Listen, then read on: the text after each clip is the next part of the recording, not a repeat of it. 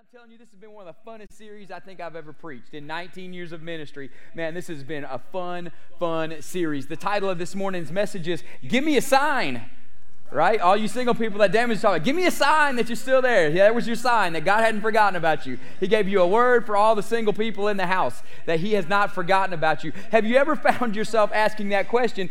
Give me a sign right? I mean, in the years of ministry, I'm not going to lie to you. There's been, well, about every other day, it's like, God, give me a sign, right? Where we're going, where we're headed. And, and we got that. And so the title of this morning's message. And so in John chapter number 2, verses 1 through 11 is where we're going to read this morning. We'll read this whole context. And so in verse number 1, it says, On the third day, there was a wedding. Everybody say, a wedding. Man, it was a celebration. Can I get an amen? There was a celebration that was taking place. I believe it was a celebration a lot like we had this morning. I believe this morning is a celebration, amen. I believe what God's doing here in the house is a celebration of who He is and what He wants to do. And so, view this morning as a celebration. And there was a wedding at Cana in Galilee, and the mother of Jesus was there. Jesus was also invited to the wedding with His disciples. And when the wine ran out, everybody say it was gone. When the wine ran out, the mother of Jesus said to him, They have no wine. And Jesus answered her, Woman, what does this have to do with me? My hour has not yet come. His mother said to the servants, Do whatever he tells you. Now there were six stone water jars there for the Jewish rites of purification, each holding 20 or 30 gallons. And Jesus said to the servants, Fill the jars with water. And they filled them to the brim. And he said to them, Now draw out some of the water and take it to the master of the feast. So they took it. And when the master of the feast tasted the water, now become wine, and did not know where it came from, though the servants who had drawn the water knew. The master of the feast called the bridegroom and said to him, Everyone serves the good wine first, and when the people have drunk freely, then the poor wine. But you have kept the good until now. He's saving the best for last, I'm telling you. If you're wondering where God is, I'm telling you right now, He's saving the best for last. He's saving it for right now, for you in your life. And it says, This is the first of His signs Jesus did at Cana in Galilee and manifested His glory, and the disciples and his disciples believed in him. And so, the, like I've mentioned throughout this whole series, I want this whole series to be very practical. I want it to be practical. I want to give you something this morning that you can take home and use it in your life right when you walk out these doors at lunch on the lawn. Amen. Because we're all staying and eating and we're not going to run out of brisket. Amen. We're not going to run out of funnel cakes and all this other awesome stuff. Man, I'm excited about a funnel cake. I ain't even going to lie. You know? And, so I just ruined somebody's anointing. They just look down and like, and so, so listen, man.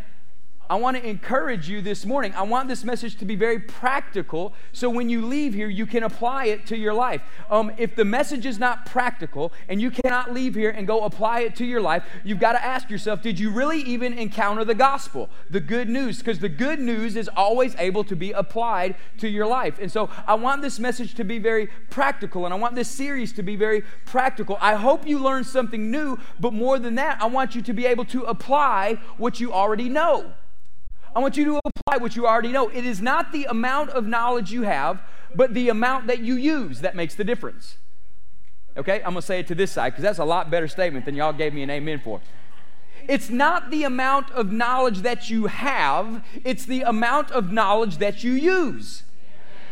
You can have a great amount of knowledge, but if you don't use any of it, it's not going to benefit you at all. Every one of you has a great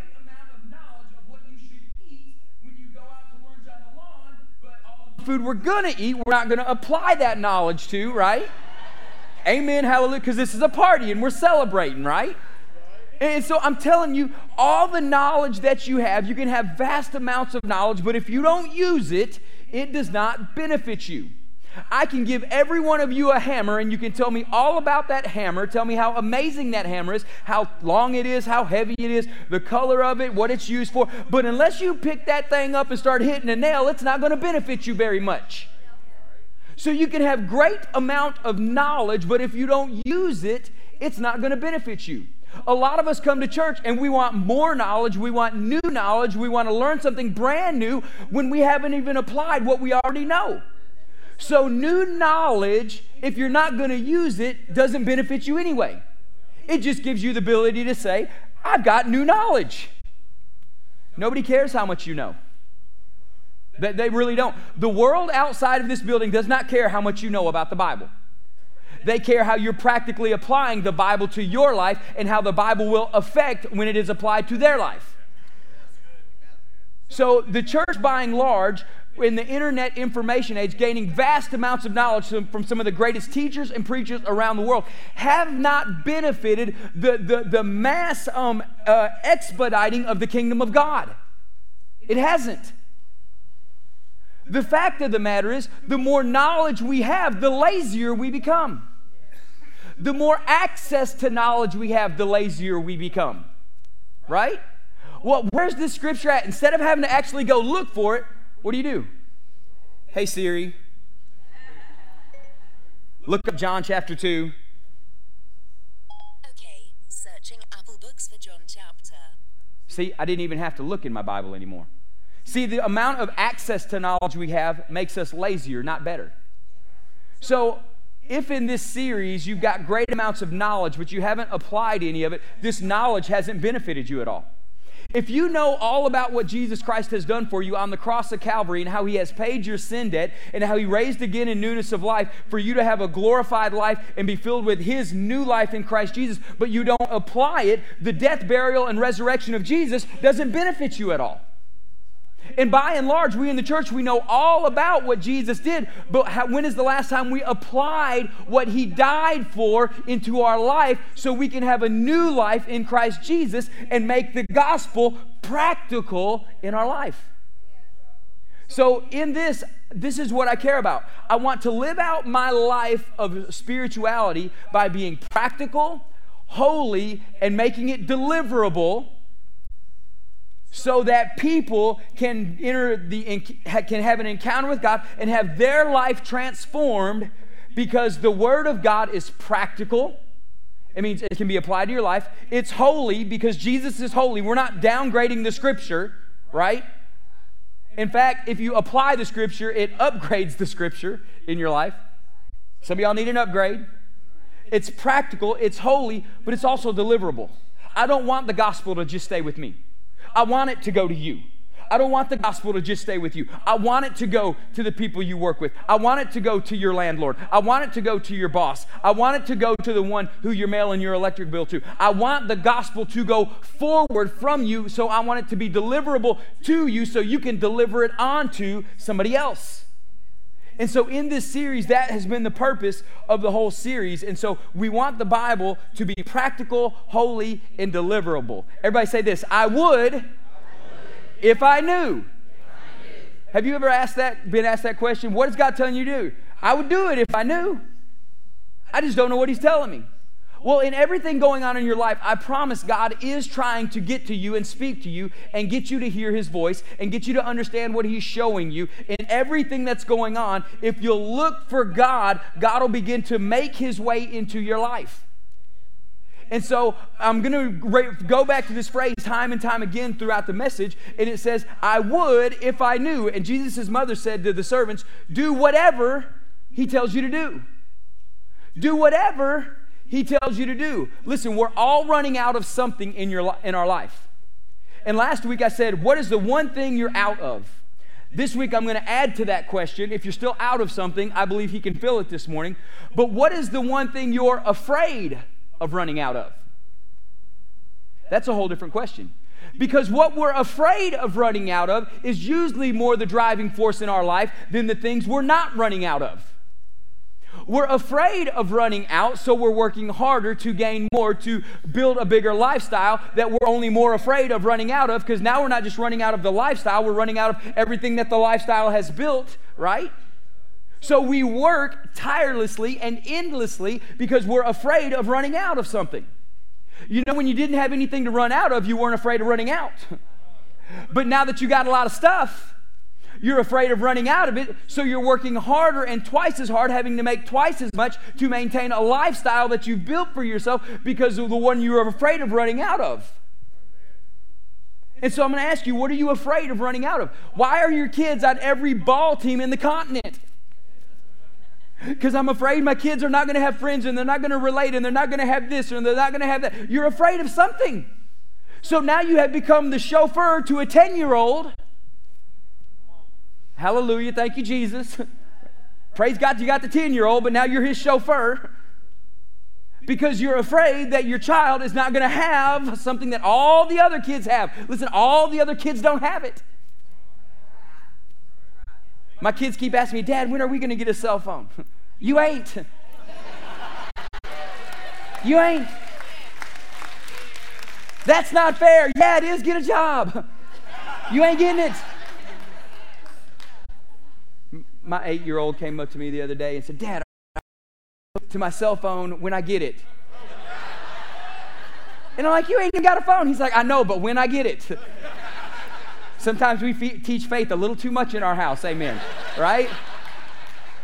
When I get it. What are you so afraid of running out of? Are you afraid of running out of the energy that you have to sustain because you're always the life of the party?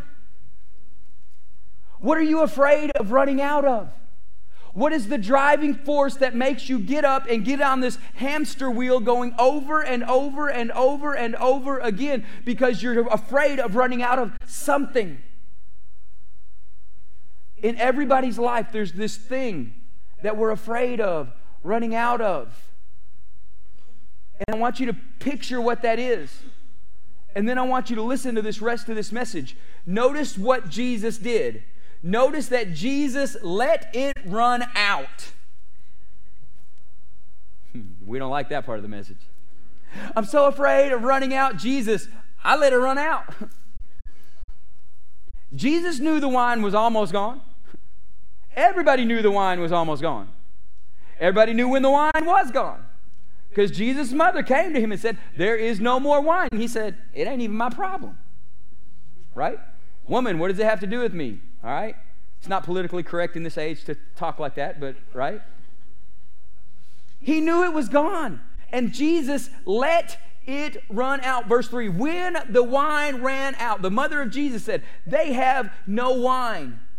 And if we want to keep this message practical, when we run out, not if we run out, because there is a point in your life that most of us are going to run out unless you make a big shift right now during this message.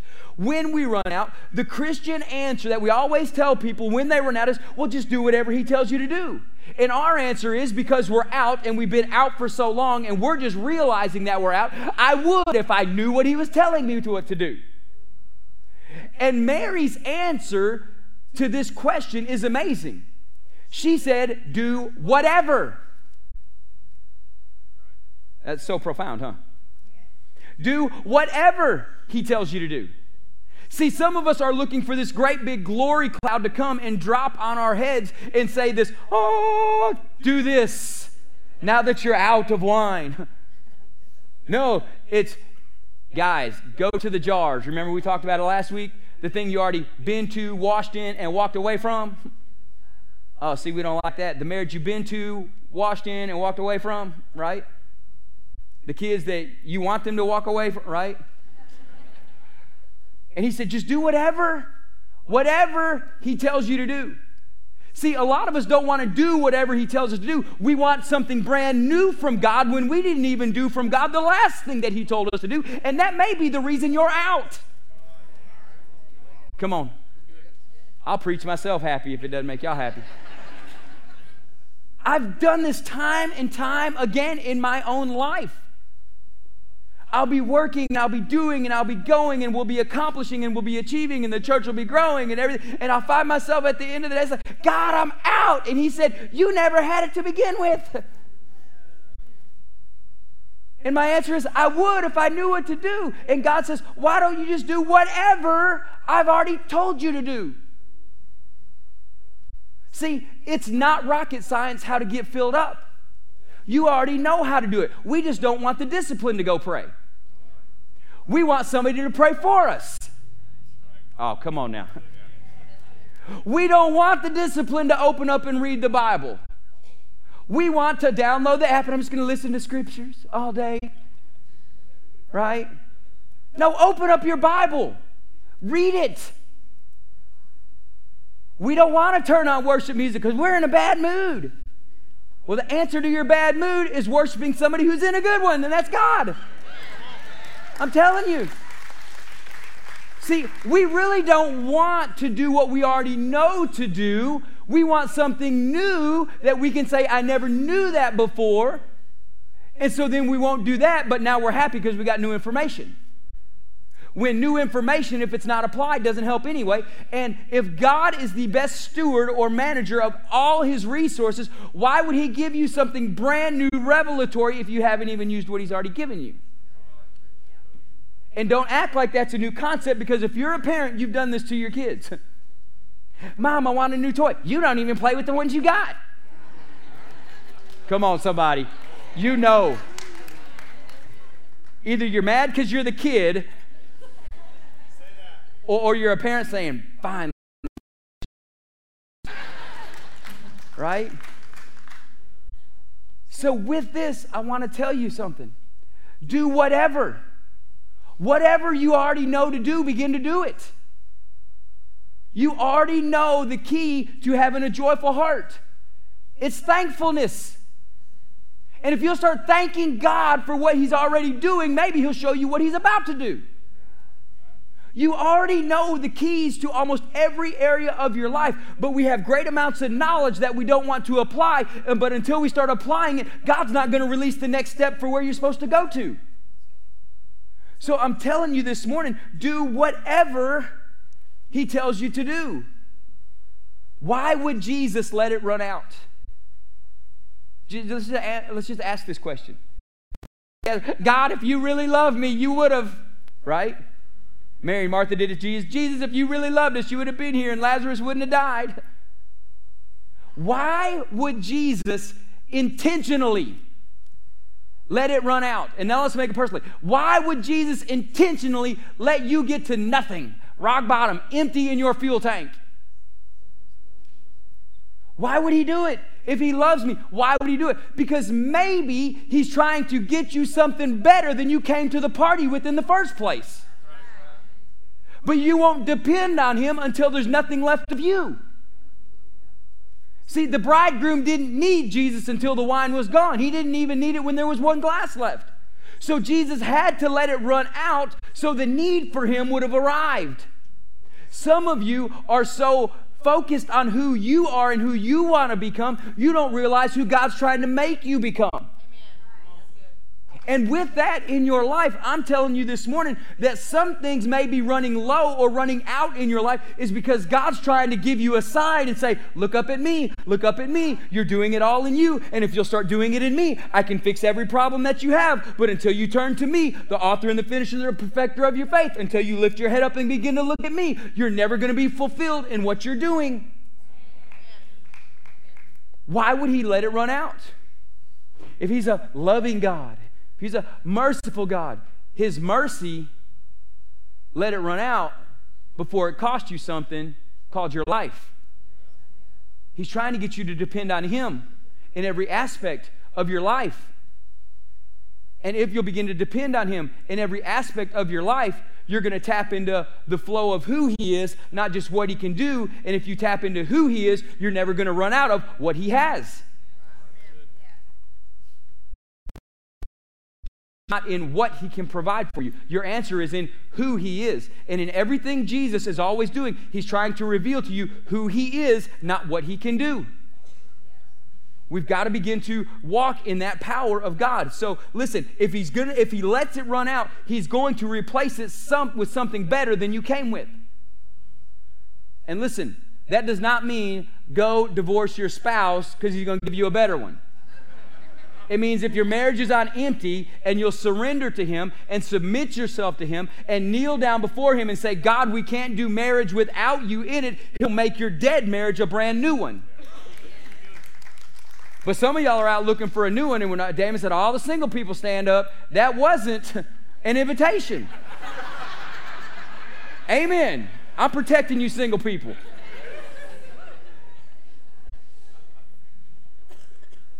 So, what is, what, what, what's the answer to our situation? If we're out, what is the answer to our situation? Here's answer number one Mary didn't, Mary, Mary on this one, she didn't know what to do, but she knew who to go to. She didn't know what to do. The wine was gone. She didn't know what to do, but in not knowing what to do, she knew who to go to. And your answer to the question is, I would if I knew. Well, your answer is you already know. You don't know what to do, but you do know who to go to. Listen, Mary didn't go to the wedding planner. Mary didn't go to the bridegroom. Mary didn't go to the bride and tattle on the bridegroom and say, hey, listen, the wine's gone. You married a deadbeat. Come on. Man, I've done enough wedding rehearsals where I've heard it all. Pastor, can you talk about she's marrying somebody he shouldn't? Right? I mean, I've heard it all. She didn't go to the bridegroom. She didn't go to the bride. She didn't go to the wedding planner. She went to the servants and said, Do whatever he tells you to do. And then after she went to Jesus and said, Jesus, I don't know what to do, but I know who to go to because I know who you are. I know who you are.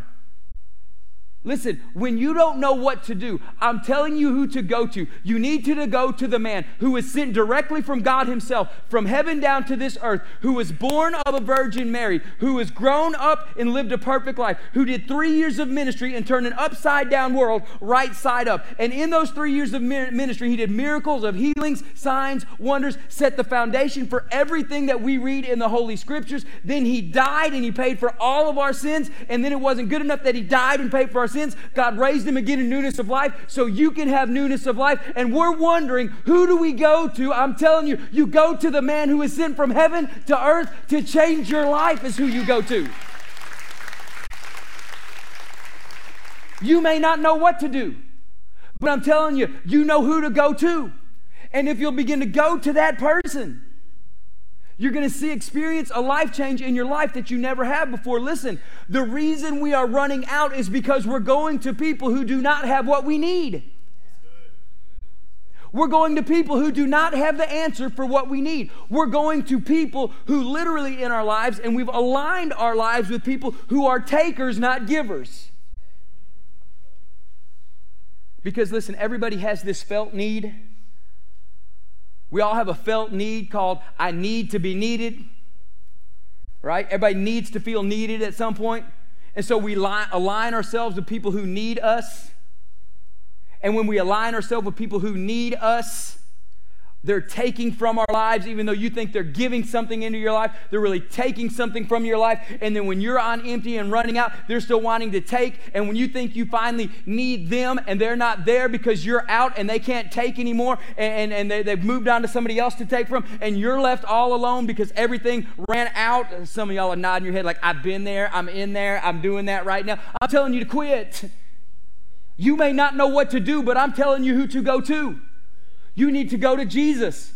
And if you are always aligning yourself with people who are taking from you and you're having to give into them, you're going to run out at some point because you are not inexhaustible, but He is the inexhaustible God. You are not full of energy and life that you can give into everybody and not go into the presence of God and get something from Him. Your felt need of always needing to be needed is wearing most of you out. And it's because you're insecure in yourself. All right, should I hide behind y'all? I got stones out, boy. Telling you.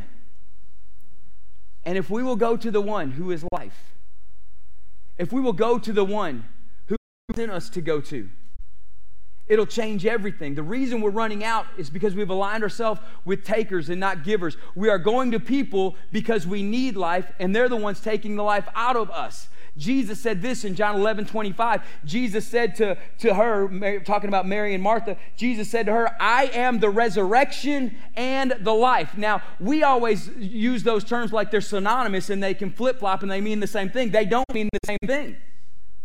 Jesus gave distinctions about who he is. He said, I am resurrection I have the power to raise the dead. I am life. That means there's something you need after you've been resurrected, and that's my life giving power to sustain you and to keep you full. And so when you're on empty and the wine's gone, you may not know what to do, but you know who to go to because now that you're dead and out, He wants to raise you back up, but He also wants to fill you back up with only the life that He can give and give you something better than you came with in the first place.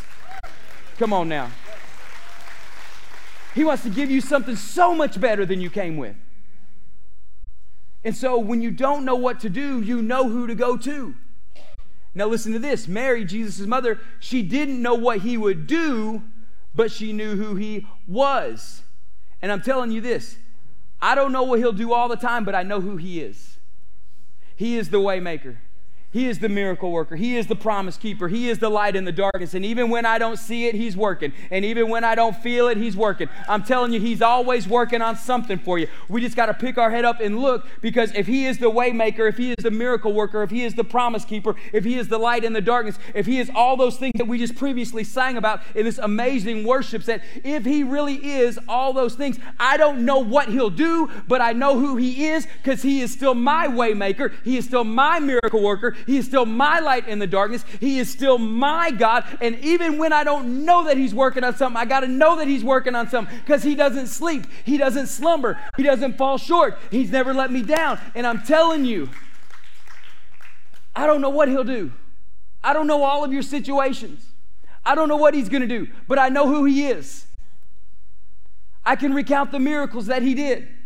And if Jesus Christ is the same yesterday, today, and forevermore, that means he was the miracle worker then when he walked on the water and calmed the storms and the disciples were freaking out. That means I know in the storm of your life, whether it's proverbial or whether it's a real storm or a hurricane that you're in, Jesus can still walk on the scene and calm every wave of every wind, of every storm, of every drop, of every everything. He can stop it with one word.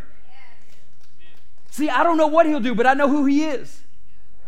And the reason I like this phrase, I don't know what he'll do. It doesn't mean I'm uncertain that he's going to do it. It means I'm not putting him in my box of him having to do it my way. See, this will set some of you free. You think if God's going to move, he's got to move in the way you want him to move. And I'm telling you, he's a good father, but he'll move in his way. And he really don't care what Joel T. Meyer thinks about the way he moves. He's going to move. He's God.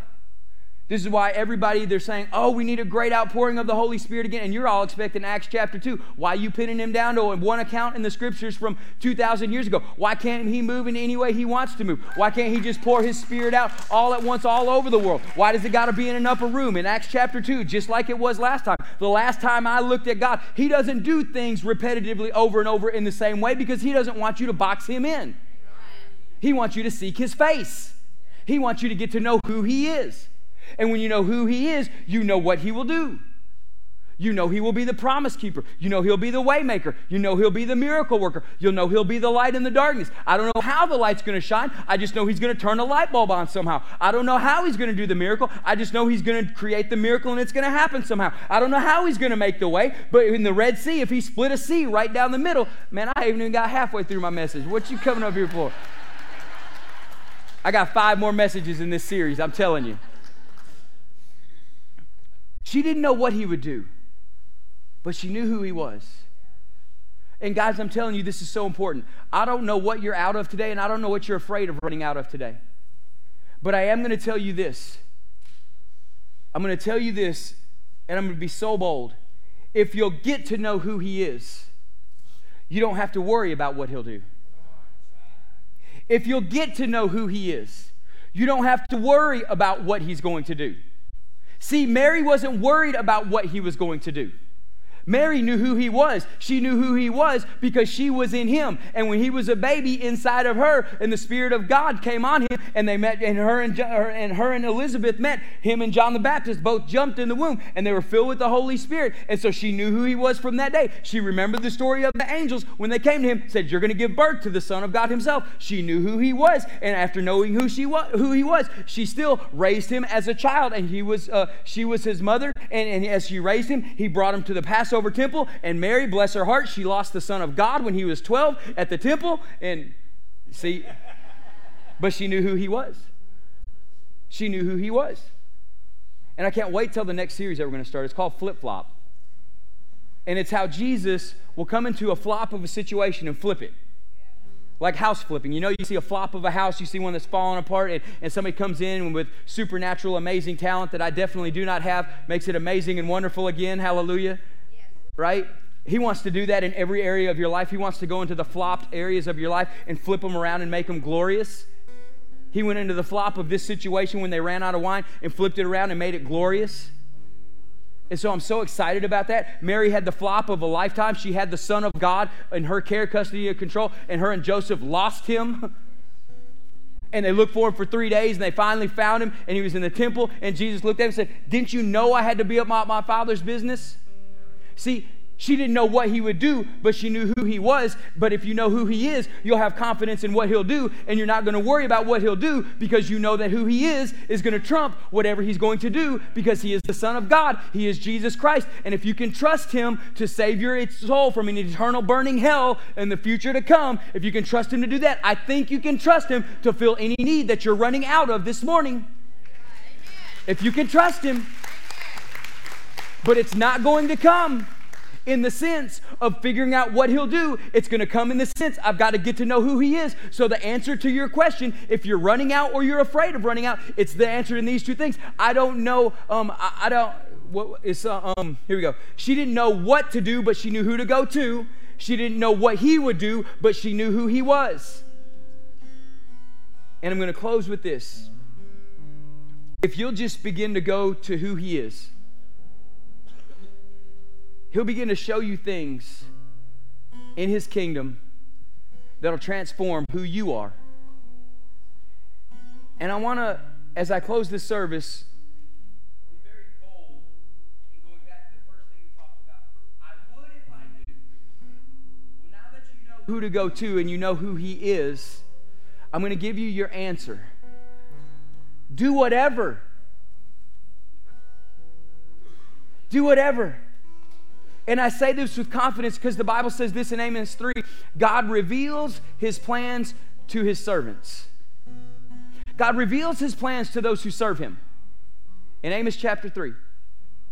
He reveals his plans to those who serve him. And so if you're looking for God to give you an answer in your career and you want him to fix your problems, why don't you get in on serving him and begin to work on his kingdom things so he can begin to work on your business things?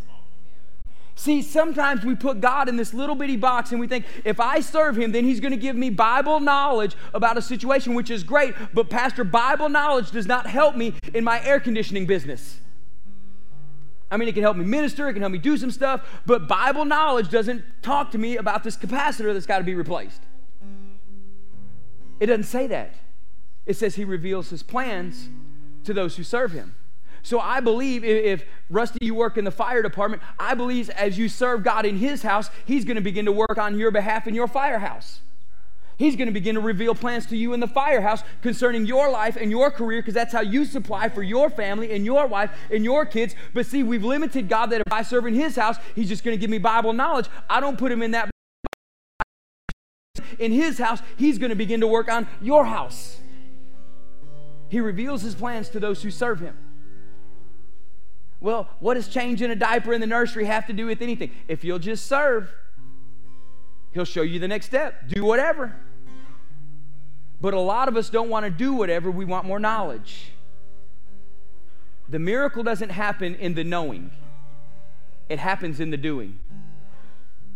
The miracle doesn't happen in knowing about how Jesus will do it, it happens in the doing what Jesus would do.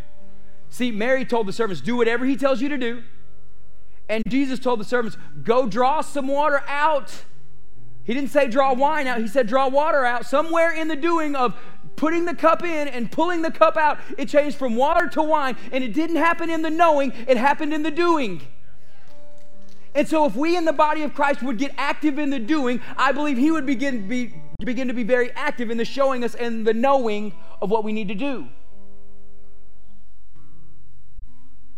This is why I love walking into TWBC and seeing a ton of these blue shirts. Because I have no doubt that God is going to pour out a vast amount of knowledge and revelation and, and, and His plans for your life and for the kingdom of God simply because you wear a blue shirt, because that means you serve. Anybody who has a lanyard on for altar ministry, I love seeing those lanyards because God, He, he can't hold His plans back from you because you're serving.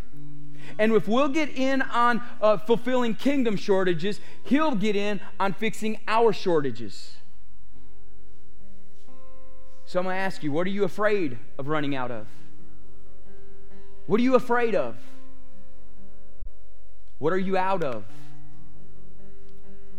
If you missed your opportunity this morning and you still need that miracle, go to any of these people standing around the sides. It's still there. It's still there. You've already heard the gospel this morning, it is Jesus Christ. It is the good news. And if you got one practice, it's this you already know who to go to, and that's Jesus. You don't know what he'll do, but you'll know who he is. He's still the miracle worker, the waymaker, the light in the darkness. So the only two things you got to know to practically apply this message to your life is when you're struggling or when your coworkers are struggling or when your kids are struggling, you lead them to the right person and that's not you, that's Jesus, and you don't know what he'll do, but you know who he is, and by your own testimony, you know he's going to come through for them because he's came through for you. And if we do this, out in the world that we live in, there will be no shortages of people coming to Christ in droves. But the first thing I want to ask you this morning is do you really know Christ? He is the Son of God. He did die to take away your sins and shed his blood for your sins. He did get raised again from the dead by God Himself to give you new life. And my big concern in the church is this that many of you had an encounter with God in VBS or kids camp or a camp years and years ago, and you've been living your life off that encounter and you never made a decision to follow Jesus. I want to ask you have you made a decision to follow Jesus this morning? If you haven't, any one of these people standing around are here to help you and minister to you and be there for you. I'm going to ask everybody to stand. I'm also going to ask this as you stand. Nobody leave where you're at. Nobody leave where you're at. If you're in the balcony, I want you to stay. If you're on the floor, I want you to stay because, listen, this is the most important time in people's lives. And just because I think we're going to have, have an issue with this, if you're on the altar team and you're not scheduled to serve today, can you just go and make your way to a wall and, and get ready to serve anyway? Because I think we're going to have a ton of people who need prayer and people are still needing their miracles and all that good stuff that, that we've talked about. And so, as they're making their way over there, would you close your eyes and pray with me and get ready to take a step of faith? Father, in the name of Jesus, for all those people who are out and empty and don't have any, I pray that they would take a step of faith. I pray that you would give them courage, Lord God, to take one step in faith, carry them the rest of the way. Lord, I pray that you would give them boldness to take one step and faith carry them the rest of the way. Lord God, I pray for that man and that woman who need a marriage fixing. I pray for that man and that woman who have child issues. I pray for that man and that woman, Lord God, who need a touch from you. I also pray for those individuals who have never made Jesus Christ Lord of their life, that you would give them boldness and courage to step out and go and accomplish their destiny and make Jesus Christ Lord of their life. So, with all the courage you got, don't wait for the person around you to move. If you need to go and get prayer, I want you to start pushing people out the way and get there quick. It ain't rude, you're hungry. Go meet Jesus. Here we go. He's the miracle worker, He's the waymaker, He's the promise keeper, He's the light in the darkness. Get ready to move in three, two, one. Go get whatever you need because He's there to fulfill it.